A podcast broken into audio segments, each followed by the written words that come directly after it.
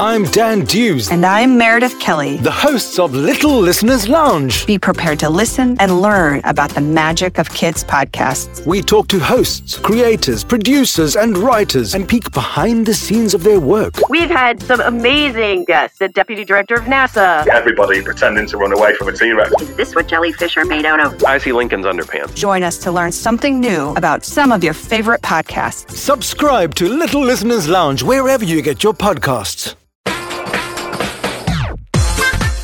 BKFK listeners. In this episode, three wonderful kids will be performing with us. I'm Josie, seven years old from Maryland. I like hot dogs. I'm Lucia from Westchester and I really like sushi. Samuel McCormick from Massachusetts, and I do not wear regular headphones. Thanks, guys. It's so amazing to have you on our team. Remember, listeners, if you would like to perform with us, just go to bykids4kids.co and click on audition. And now, let's get on with the story. Trạng Quỳnh.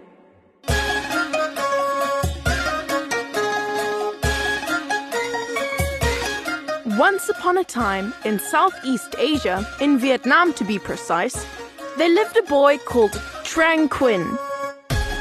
He was 13 years old and by far the cleverest person in the entire country. He wasn't the cleverest person in the country of Vietnam by luck. Oh no. Trạng Quỳnh had worked very hard at it. As soon as he started school, Trạng Quỳnh had discovered that he really liked reading. And he found that he had a much easier time remembering things than the other children. He managed to learn all his times tables in just one week. And his classmates were so impressed, and his teacher was so delighted that it encouraged him to read and memorize even more. Soon he had learned the name of every insect in the world, every animal in the land, and every type of plant in the forest, including all the details of their size, color, and what they could be used for. Next, he learned the whole history of Vietnam from the beginning of history until the present, until he could recite it all off by heart. He was lightning fast at working out problems. He could solve word and picture puzzles in only a second or two. Calculate the most complex sums as fast as a computer. And solve the most baffling brain teasers in the twinkling of an eye.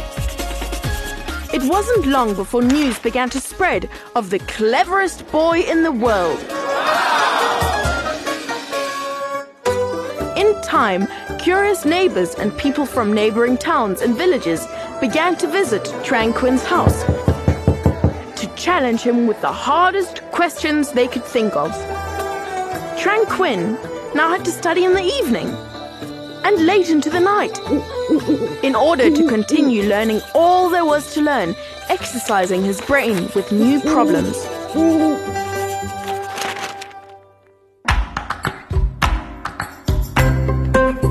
One day, a woman tried to put him to the test and asked him, What has hands that can't hold anything and a face but can't smile?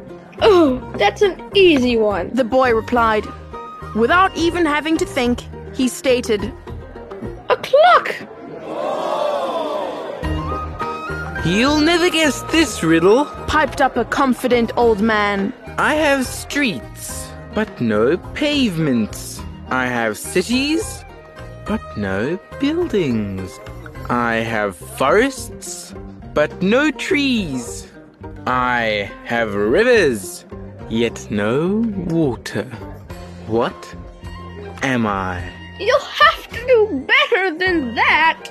said Trạng Quỳnh, laughing, That's a map, of course. and the surrounding crowd clapped and oohed and ahed with wonder and delight. More, young man, one more, said an ancient old woman. A father and a son have an accident and are both badly hurt.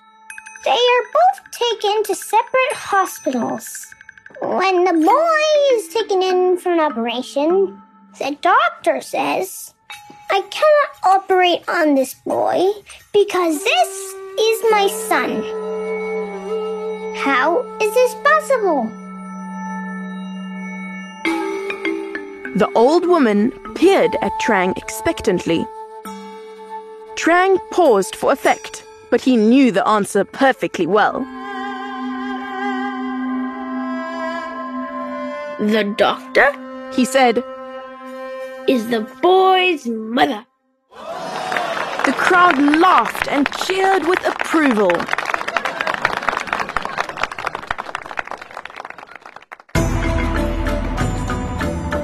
Then one day, a man arrived in the village who everybody knew was a genius. He was famous for being an expert on every subject and accomplished at a wide range of skills. This man told Trạng, I can make a drawing of not just one wild animal, but two in just one minute.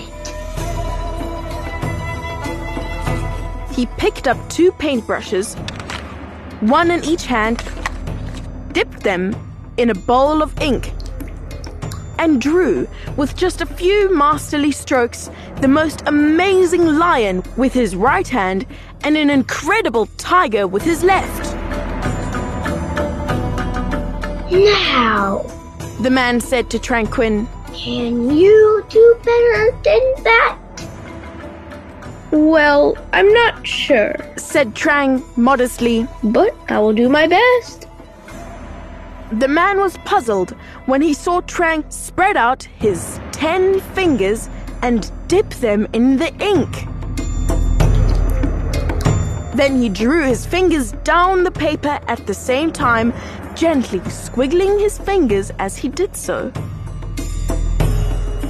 And there, said Trạng triumphantly, I have drawn ten wild animals, worms to be exact in just one second.